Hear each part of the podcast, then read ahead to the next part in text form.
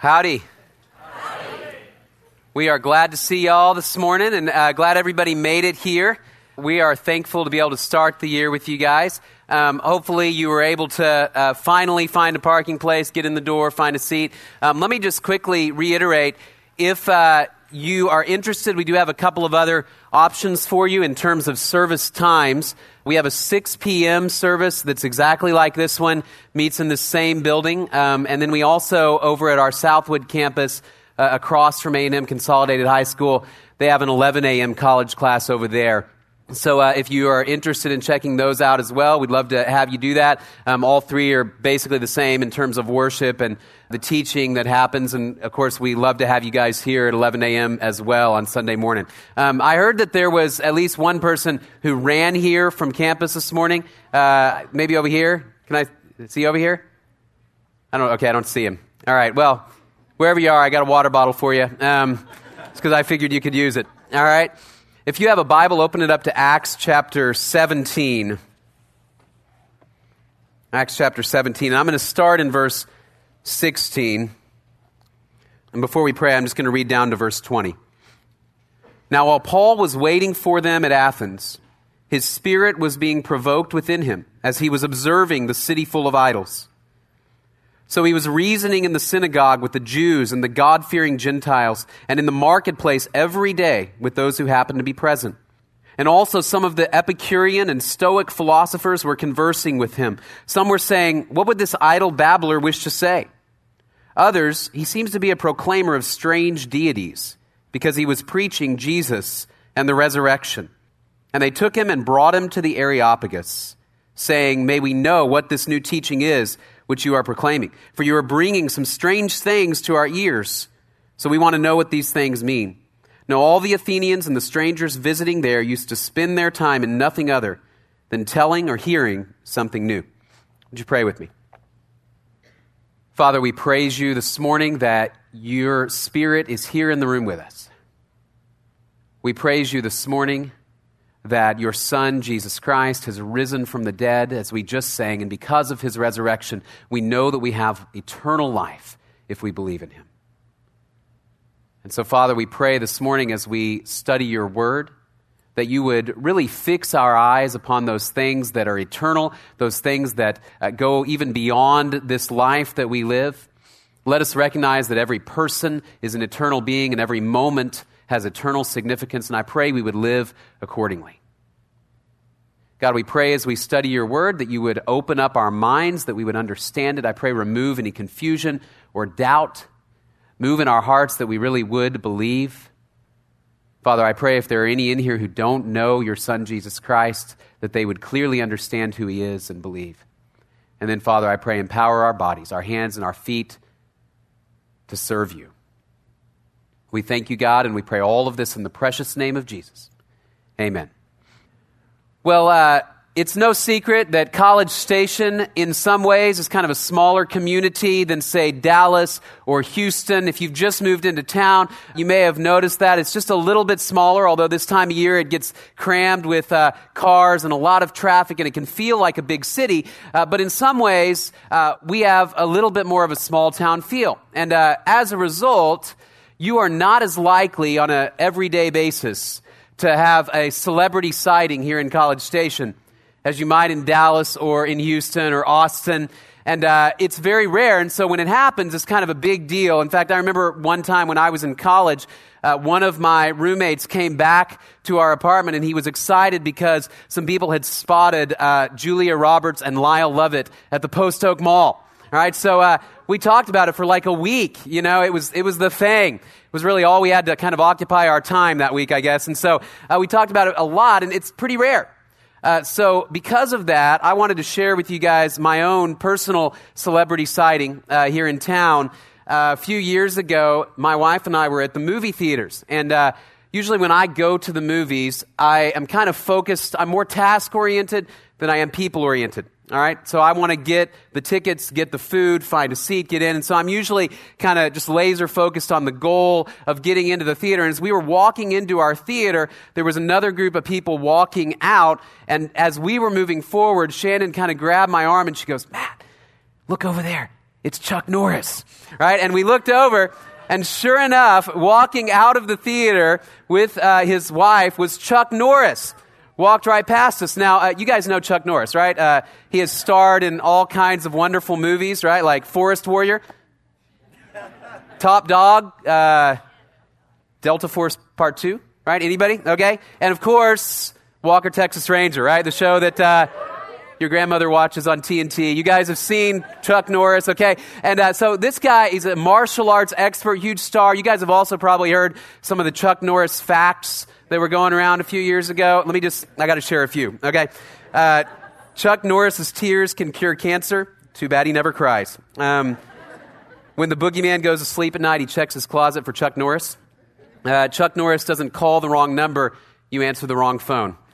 Uh, when Chuck Norris does a push up, he isn't pushing himself up, he's pushing the earth down. All right?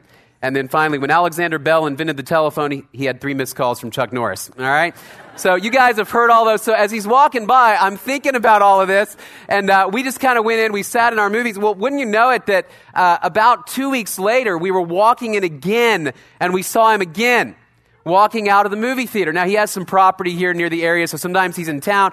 And uh, it was just Shannon and me and him and his daughter were walking out. And uh, I just didn't have the presence of mind to stop and ask for an autograph. I was a little afraid of getting like a roundhouse kick to the face or something like that. All right. But uh, now every time I go to our movie theater, suddenly this ordinary place has, has taken on new significance for me.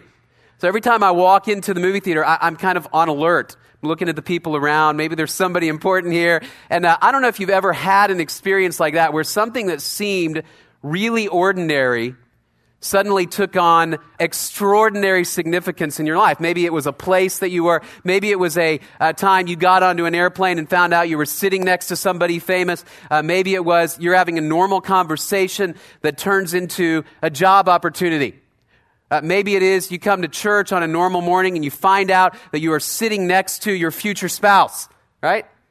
May happen, okay?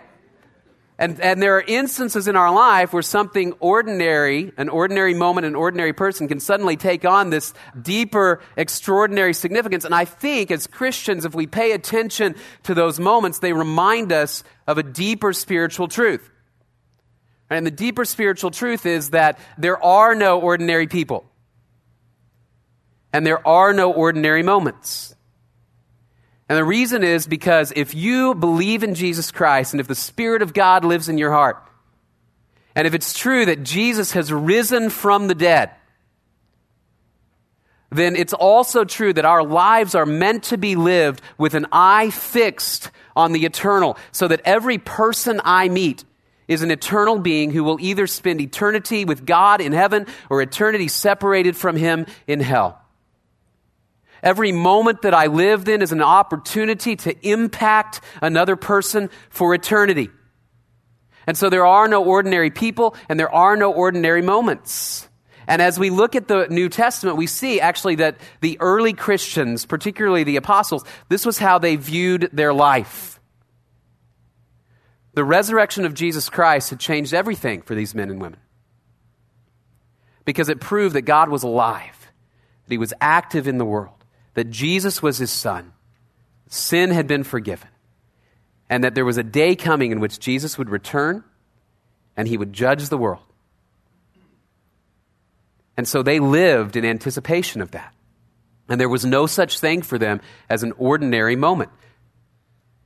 And we're going to see that as we look at our passage this morning in Acts 17. We're going to see a time and a place in which the Apostle Paul, really, he's just kind of killing time. He's waiting for some friends to arrive. And yet, in that moment, he remembers that he is called to an eternal task, that Jesus Christ has called him to make disciples of all the nations. And so Paul's actions and words and attitudes begin to change and move towards sharing the gospel of Jesus Christ, even in this moment where he's just waiting around.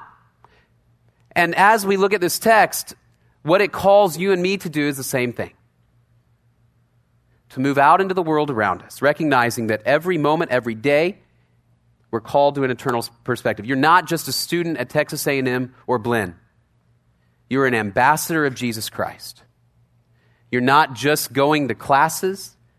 You're headed into an opportunity to reflect the love and the mercy and the truth of Jesus Christ every day of your life.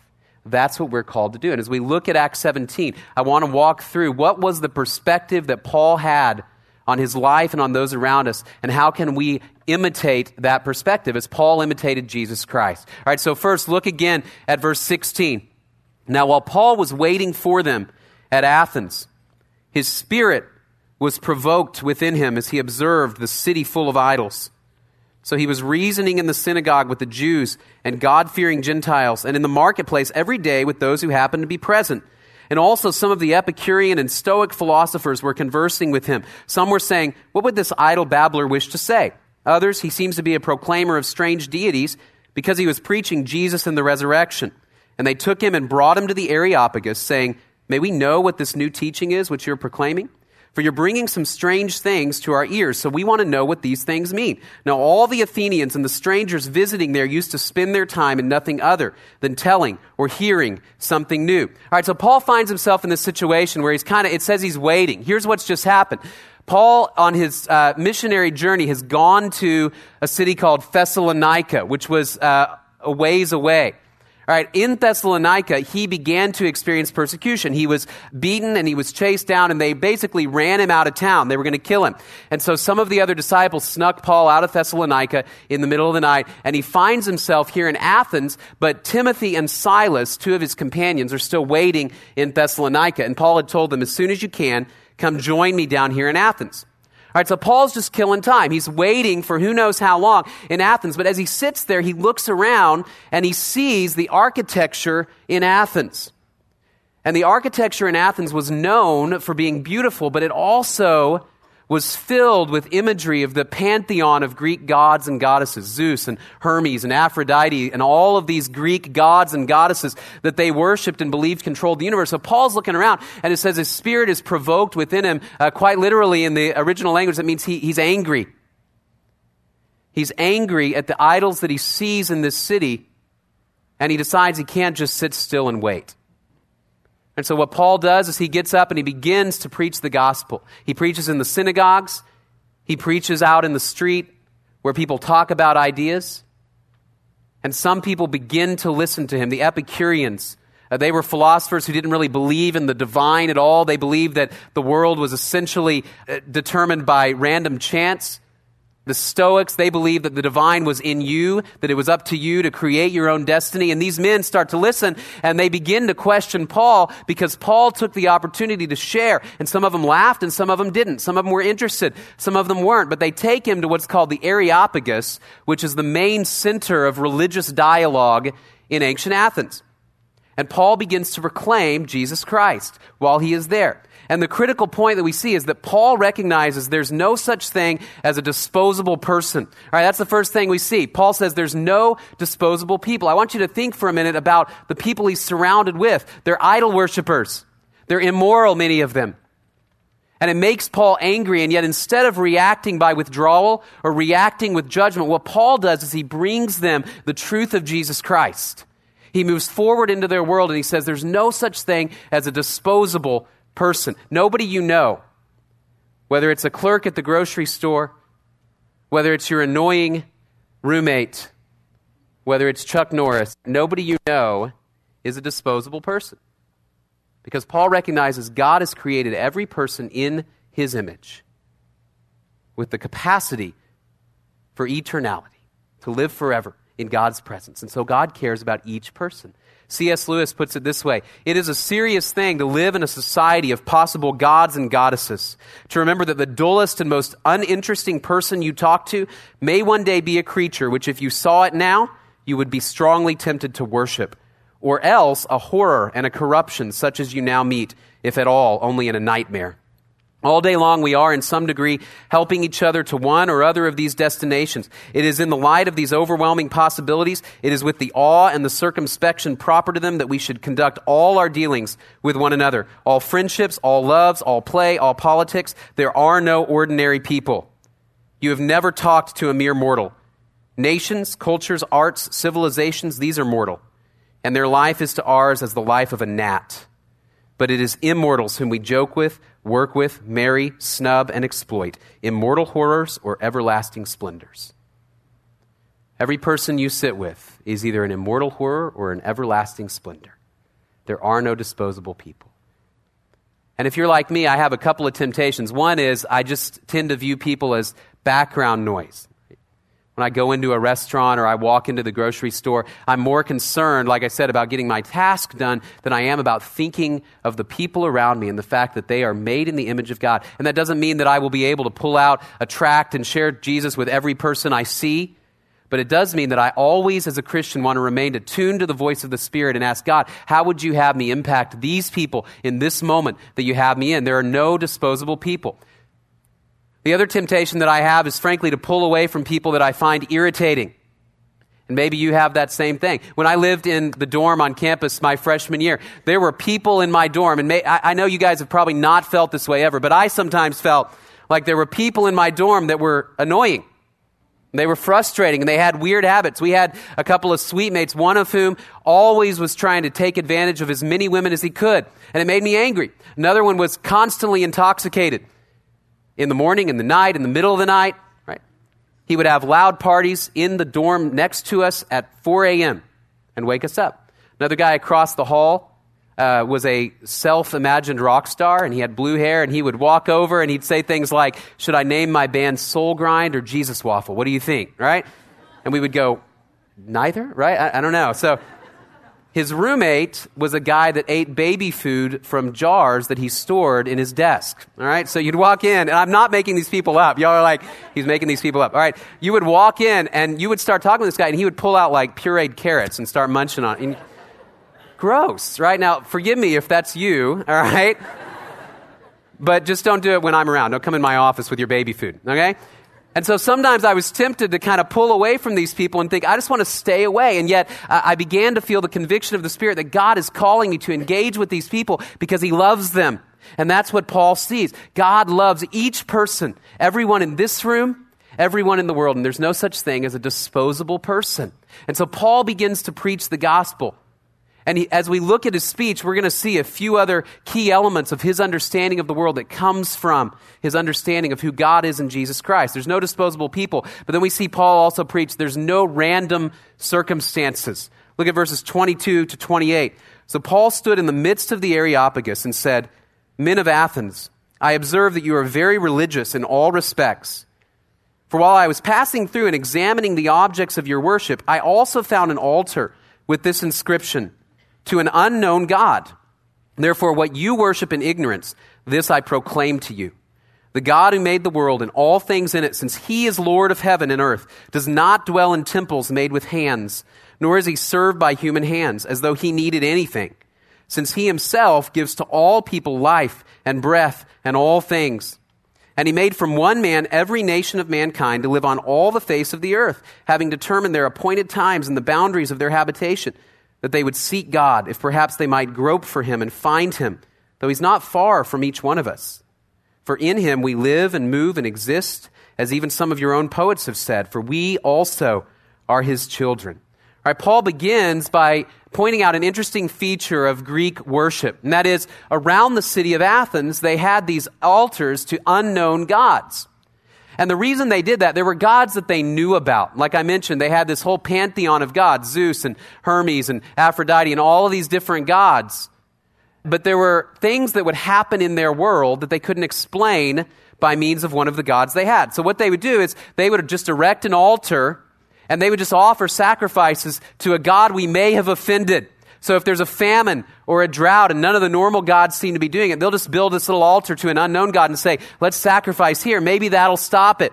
If there's anybody we've upset, make them a sacrifice. So their worship had this feel of randomness. I imagine for a moment that a husband were to sit down with his wife each morning and sit down with her and say, Sweetie, I just want to tell you I'm very, very sorry.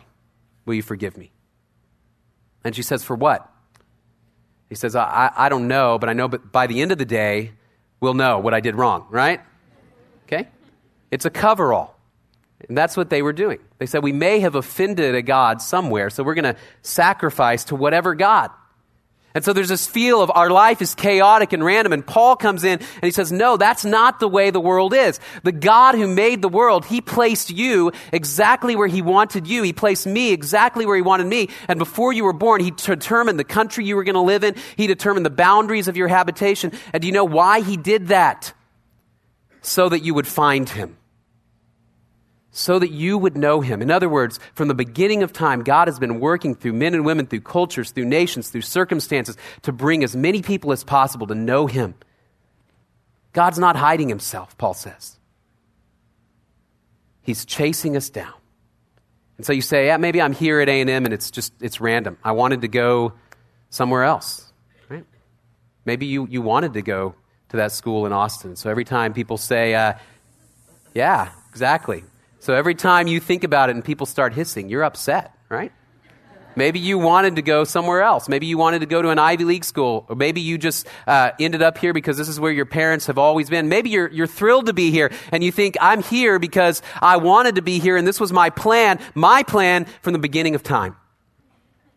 And yet the scripture tells us God has you here in this moment, in this place, partly because he wants you to know him. And if you don't know him, He's calling to you through Jesus Christ, and we'll talk about that in a moment. But also because He wants to use you to help other people know Him. Remember, there's no ordinary people, there's no ordinary circumstances. God knows you're here. He sees you every moment, He knows why you're here. When my wife and I went into the hospital to have our third child, Samuel, I was walking through the hall while they were kind of prepping my wife for the surgery and everything. I think I had gone to get a bottle of water. And as I was walking down the hall, I ran into a doctor, a neonatologist, a guy who takes care of uh, preemies and little babies. And I, I, ran into this guy, and it, it was a doctor who had helped us take care of our second child, Abigail. And uh, he recognized me from two years prior, which was amazing. And he looked me in the eye and he said, Hey, good to see you. How are you? How's your little daughter? And um, we talked for a minute. And I said, Well, what are you doing here today? Are you on shift? And he said, No, I'm not. I'm not here today. I just came in to check on a patient. I just happened to be here. Something happened. I'm on my way out. And we parted ways went into uh, the operating room uh, where my wife was going to have our baby. Our, our, baby boy was born, and when he came out, uh, he was not breathing. He was blue. He, he turned purple. They couldn't clear his uh, sinuses out. His lungs apparently weren't developed enough. And so I look over and I see my son lying on this table, and he's, he's just lifeless. And uh, they pick up they pick up the phone and uh, they call this guy. And I, the door opens, and this doctor uh, rushes in the room, the one I just talked to a minute before. And what's interesting is he wasn't a Christian man. He was a guy that uh, believed in a polytheistic religion, really, from another culture. But he runs in the room. He takes my son. He puts him in, on oxygen, uh, wheels him out, looks at me, and says, He's going to be okay. we have got him taken care of. We're going to take him down here. He'll be fine. And walks out of the room. Well, over the course of the next week, uh, my son was in the NICU, and he got better a lot faster than they expected. We got out of the hospital probably about a week earlier than they expected. And uh, as I reflected on that, I thought, you know, it would be easy for me to take this as a random occurrence. And yet I look at that, and Shannon and I had already talked about Acts 17 before we had our son, that God had placed him here for we don't know what reason. So I wrote this doctor a note, and I just said, I just want you to know, I have to let you know that the God who made you and me, I, I really believe he had you there in that hospital for a reason. One was to save my son, the other was so you could hear about the God who's reaching to you and wants to know you.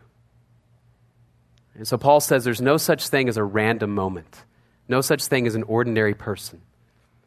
And he continues by saying, if that is true, and if God is reaching for us in Jesus Christ, what Paul strongly believes in is there, there's no other way to know God except through Jesus Christ. And that's why he's out on the Areopagus, risking his life and his reputation to preach it. Verses 29 to 31 says, Being then the children of God, we ought not to think that the divine nature is like gold or silver or stone, an image formed by the art and thought of man. Therefore, having overlooked the times of ignorance, God is now declaring to all men that all people everywhere should repent, because he has fixed a day in which he will judge the world in righteousness through a man whom he has appointed, having furnished proof to all men by raising him from the dead. All right, what Paul is saying is this. He's, he's not saying that prior to Jesus, everybody went to heaven. All right, what he is saying is this prior to Jesus, men and women were not held accountable for the full knowledge of God's plan of salvation, right? Because Jesus had not come, he had not died, he had not risen from the dead. And so uh, God was overlooking, in a sense, their ignorance. If they were condemned, it wasn't because they didn't know about Jesus. But now that Jesus has come, and Jesus has risen from the dead, Paul says there's no excuse for your ignorance. There may have been a time in which ignorance was acceptable, but that's not the time anymore. And so God in Jesus Christ is calling everybody everywhere. He says to repent. That means for them to turn away from the worship of these idols and turn toward belief in Jesus Christ. And for Paul, the resurrection of Jesus Christ had changed everything. Ignorance was no longer acceptable. Right? There's typically a time in your life when it's okay if you don't know some things. Right? If you're a kid, there may be things you can say and do when you're five, six, seven, eight that you can't do as an adult. Uh, give you a case in point. When I was about eight years old, I went uh, on a photo scavenger hunt with some of my friends. And uh, back then we didn't have digital cameras, so it literally was like a Polaroid. You'd snap it and then like three hours later, the little picture would slowly come out of the camera. You know, you'd take it and you'd shake it. And so we went on this little Polaroid scavenger hunt at the mall, and they had given us a list of things to take a picture of. And one of them said, uh, take a picture of a pregnant woman pushing a baby stroller. Uh, some of y'all already know where this is headed, right? So uh, we walked up to a lady who was pushing a baby stroller, and uh, she looked like she was five or six months pregnant. And so uh, we walked up to her and we said, uh, Ma'am, we've got to take a picture of a pregnant lady pushing a baby stroller. Would you mind? And she says, I'm not pregnant. And, uh, but she, she recovers very quickly and she says, But my friend is. And so maybe she could push my stroller and you could take a picture. Now, she was very gracious. Why? We were eight, right? Now, if I did that today, I'd get a, a slap in the jaw, right? Uh, the comedian Dave Barry says you should never ask a woman if she's pregnant unless you see an actual baby emerging from her body at that moment, right? Ever. Okay? Now you know that. When you were a child, people let it slide, but not anymore. And Paul says, before Jesus came, God did not judge you for your ignorance, but now God is calling you to turn to Jesus Christ, and there's only one way. And as we talk about heaven and hell this semester, that's going to be kind of the theme of our series. As we talk about it, this is going to be a critical point that the scripture is clear. There is no way to know God. There is no way to have eternal life apart from believing in what Jesus Christ has done on our behalf. If you're here this morning and you never believed that Jesus died for your sins and rose again so you can have eternal life, if you've not believed that, the scripture calls you to do that this morning. God has placed you in this room so you can hear this message that He wants you to know Him. And there is no other way to eternal life. And Paul believes that so strongly that he preaches it. And for those who believe it, we are called to share it with the world. Acts chapter 4, verse 12 there is salvation in no one else, for there is no other name under heaven given among men by which we must be saved. No other name. No one else. So God calls you and me to bring the gospel of Jesus Christ to those who have never heard. And Paul so strongly believes that he's willing to experience persecution and beating and even death because he recognizes I'm called to see with eternal eyes. There's no other way. And then finally, Paul believes there's no greater mission than the one Jesus has called us to. Verses 32 to 34. Now, when they heard of the resurrection of the dead, some began to sneer, but others said, We will hear you again concerning this. So Paul went out of their midst, but some men joined them and believed among whom also were Dionysius the Areopagite and a woman named Damaris and others with them. Some people believed in Paul, some people laughed at him. If you preach the gospel, some people will believe, some people will laugh, some people will ostracize you. Some won't want to hear it, and some will. Scripture promises that there will be persecution for all who desire to live godly in Christ Jesus, but there will also be the opportunity to participate in what God is doing in the world. The last words that Jesus gave to his disciples, Matthew 28, 18 to 20, Jesus came and said to them, All authority in heaven and on earth has been given to me. Go therefore and make disciples of all nations, baptizing them in the name of the Father and of the Son and of the Holy Spirit, teaching them to observe all that I have commanded you. And behold, I am with you always to the end of the age. Jesus had risen from the dead, and he says, Now you go tell everybody. And so for these early Christians, they, they believed it because they had seen Jesus. And so they ran and they told everybody they could about the mercy of a God who would send his only son to die for our sins. And that's what Paul does. And the reality is, we may not have physically seen Jesus alive, but he's no less alive now than he was 2,000 years ago. And he's no less calling you and me to make disciples. I, I love the opportunity that I have as college pastor here to see men and women in college catch the vision to spend their life, whatever your vocation is, but to spend their life making disciples of Jesus Christ. That's what we're about here. If this is your first Sunday at Grace, if you never walked in, or even if you've been here for a while, I want to I want to exhort and encourage you to know that what we are about is making disciples and then sending you out all around the world to make disciples. We have men and women who sat in your chair who are now in Greece, and they are in East Asia, and they're in uh, Muslim context, and they're sharing the gospel and seeing churches build and seeing men and women trust Christ. We've got men and women who are working as engineers and architects and all kinds of professions all over the country sharing Jesus Christ.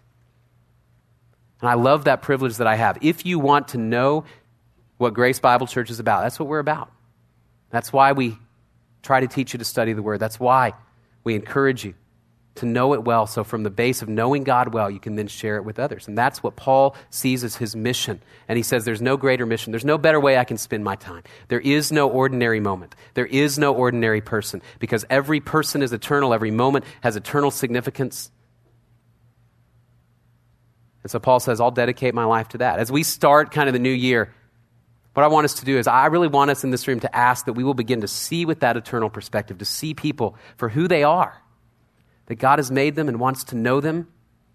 They have an eternal destiny in either heaven or in hell, and God is calling us to share the message of Jesus Christ and teach people to follow him. So one day we can worship him together from every tribe, tongue, people, and nation. Jamie's going to come back up and do a final song as we close. And as he does, I just ask, as we sing, as we meditate, I just want you to reflect on uh, this passage and also ask that God would motivate and move in your heart to give you a passion to reach this campus, to reach this community, and eventually to reach this world for Jesus Christ.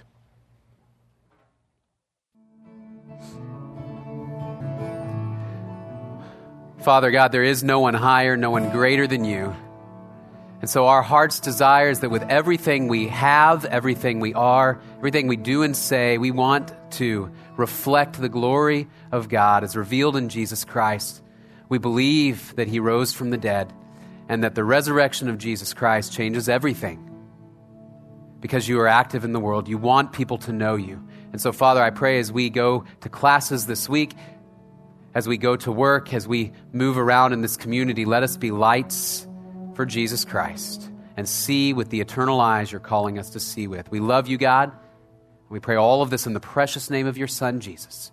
Amen. Have a wonderful week.